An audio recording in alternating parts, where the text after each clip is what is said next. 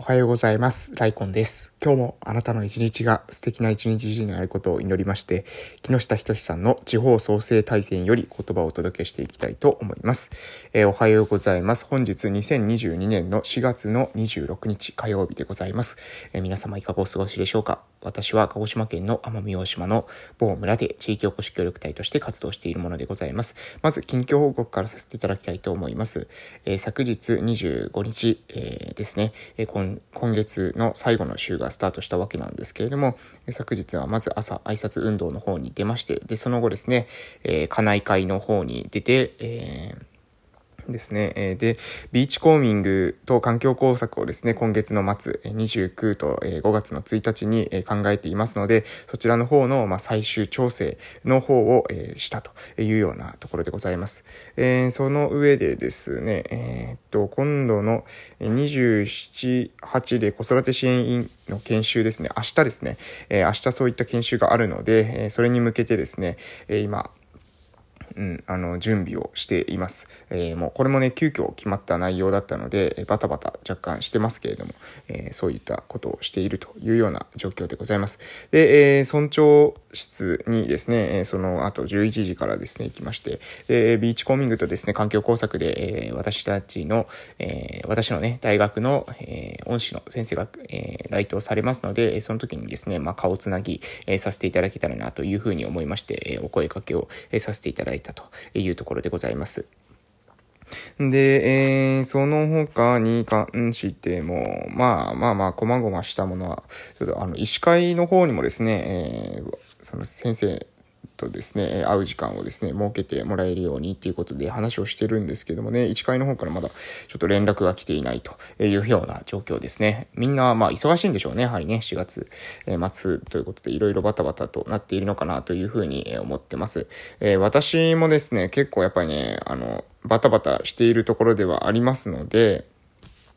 まあね、あ、こういった時っていうのはミスが多いですし、私、まあ本当にそのビーチコーミングと環境工作に関してもですね、あのーいつもはですね、こう人数がね、集まらなくてですね、結構困るっていうことがですね、えー、起きるんですけども、今度は逆にね、あの、集まりすぎてですね、困るっていうですね、事態、初のですね、えー、そういった事態が発生してですね、いや、10人くらいでですね、いいんじゃないかっていうことで、10人枠にしようかって言ったらですね、まあ、30人くらいですね、えー、集まるっていうですね、逆びっくり、逆びっくりというか逆ドッキリみたいなことが、えー、起きましたので、えー、今回はですね、そこを、あの、今度はですね、その枠っていうことに対してもですね、もう少し向き合って、えー、考えていきたいなというふうに思います。どうしてもね、大人のスタッフが少ないとね、子供たちだけで行くっていうのはちょっとハイリスクなところがあるので、そこら辺をね、もう気をつけていけたらなというふうに、えー、思っていたりしますと。いう感じでございます。うん、あの、やっぱね、イベント企画するって結構難しいですね。私今度、今回公式 LINE での方でですね、えー、あつ、いろいろですね、こう、その申し込みフォームとか作ったんですけどね、そもそもこの公式 LINE の使い方自体がですね、こう、曖昧な人がですね、結構いまして、まず、えー、公式 LINE があまりこう、うまく使いこなせないと言いますか、えー、そういった状況でございました。結構ね、あの、予約のフォームを、えー、予約するところを、え、出してもらうところに関してもですね、この、えー、こういう風に、えー、話しかけてくださいっていうう風に言ったらですね、こう本当に音声で話しかける人とかですね、が結構いたんですよね。だから、あ、やばい、ちょっと、あの、もう、そうじゃなくて、えー、こう入力くださいとかですね、こう送信くださいみたいな感じで、もうあの、本当に何ですか、えー、しっかりと、その、やる行為っていうのを、えー、書くべきだったなというふうに思いますし、まあ、もうそもそもですね、公式 LINE で、えー、申し込みを受け付けるっていうのはちょっとね、今の段階ではですね、結構レベルが高かったかなというふうに、うん、思ってます。はい。で、自動返信とかのプログラムを組んでたんですけれども、その自動返信で、またですね、逆に混乱する方とかもですね、結構いらっしゃった、えー、ようでございましたので、ちょっとね、今後は、まあ、Google ホームとか、え、そういったえー、なんか別の方法をね、考えたいなというふうに思っていたりします。はい、えー、もうね、いろいろありますね。うん、うん。あの、結構やっぱ難しい。えー、いろんなことをやろうと思ったら、えー、いろんな障壁が出てくるというようなところがございます。はい。ただ、えー、諦めずにですね、コツコツ淡々と失敗してもね、もうあの、あ失敗したら謝りましょう。はい。えー、さっさと謝って、で、えー、もうね、え次は、えー、それを、次は、には、えー、それを改善するということをやっていけばいいんじゃないでしょうかということにしましょうということで、えー、そんな感じで、えー、私は日々、えー、コツコツ淡々と、ええ、改善、トライエラーをですね、え、繰り返して前進していきたいなというふうに思っております。ということで今日はこの辺で終わらせていただきます。え、明日はですね、鹿児島への移動になると思いますので、もしかしたらね、朝の配信できないかもしれません。で、ゴールデンウィークもね、ちょっといろいろバタバタしてですね、もしかしたら配信が滞るかと思います。朝の配信は滞ると思いますけど、夕方の配信はですね、できると思うんですよね。まあ予約配信してるので、夕方に関しては大丈夫だと思います。まあそんな感じでね、ゴールデンウィーク突入しますけれども、皆様ですね、いかがお過ごしでしょうかしょうかということで今日はこの辺で終わらせていただきたいと思います。それでは、えー、頑張っていきましょう。えーえー、あ、そっか、木下仁さんの、えー、地方創生大全の方に移ります。はい、えー、それでは本日の内容いきましょう。本日は自治体は直近の財政破綻を危惧すべきということに関して話していきます。えー、自治体の財政破綻は、えー、自治体の破綻ですね。自治体の破綻は人口減少だけが要因なのでしょうかいいえ、それより先に財政破綻の問題と向き合う必要があります。財政が悪化し続けている自治体は全国各地に存在しています。夕張市のような自治体破綻の事例は決して稀なケースではなく、今後は多くの自治体が直面する可能性が高いのです。実際、2014年9月、千葉県富津市が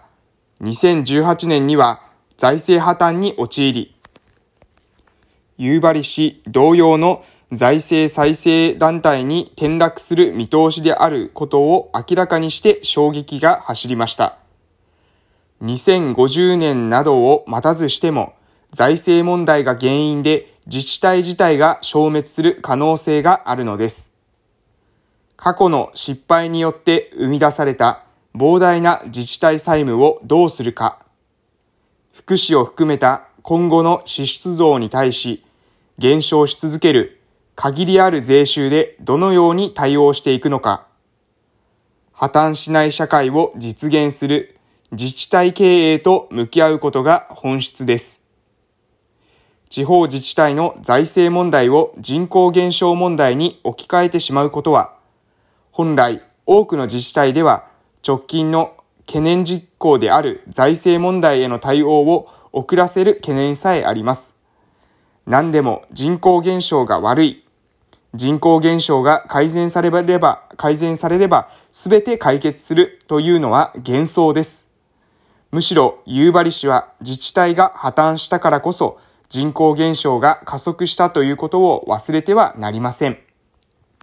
はい。で、今日の内容以上でございます。少しね、えー、耳が痛い内容かと思いますけれども、このね、財政破綻の課題、えー、私もね、もう、あの、ずっと述べてますよね。自治体と、そのテクノロジーとかですね、自治体と移動とか、そういったことを述べてます。そしてその上で自治体は稼げなければいけないってこともですね、まあ、これ、木下仁さんの影響、えー、多分に受けてるかと思いますけれども、それを話してるんですよね。で、ここはね、もうね、あの、本当にね、向き合っていただきたいんですよ。えー、自治体は直近の財政破綻を危惧すべきであるということです。えー、自治体が破綻するっていうのは何も人口減少だけが要因ではない。それより先に財政破綻の問題と向き合う必要がある。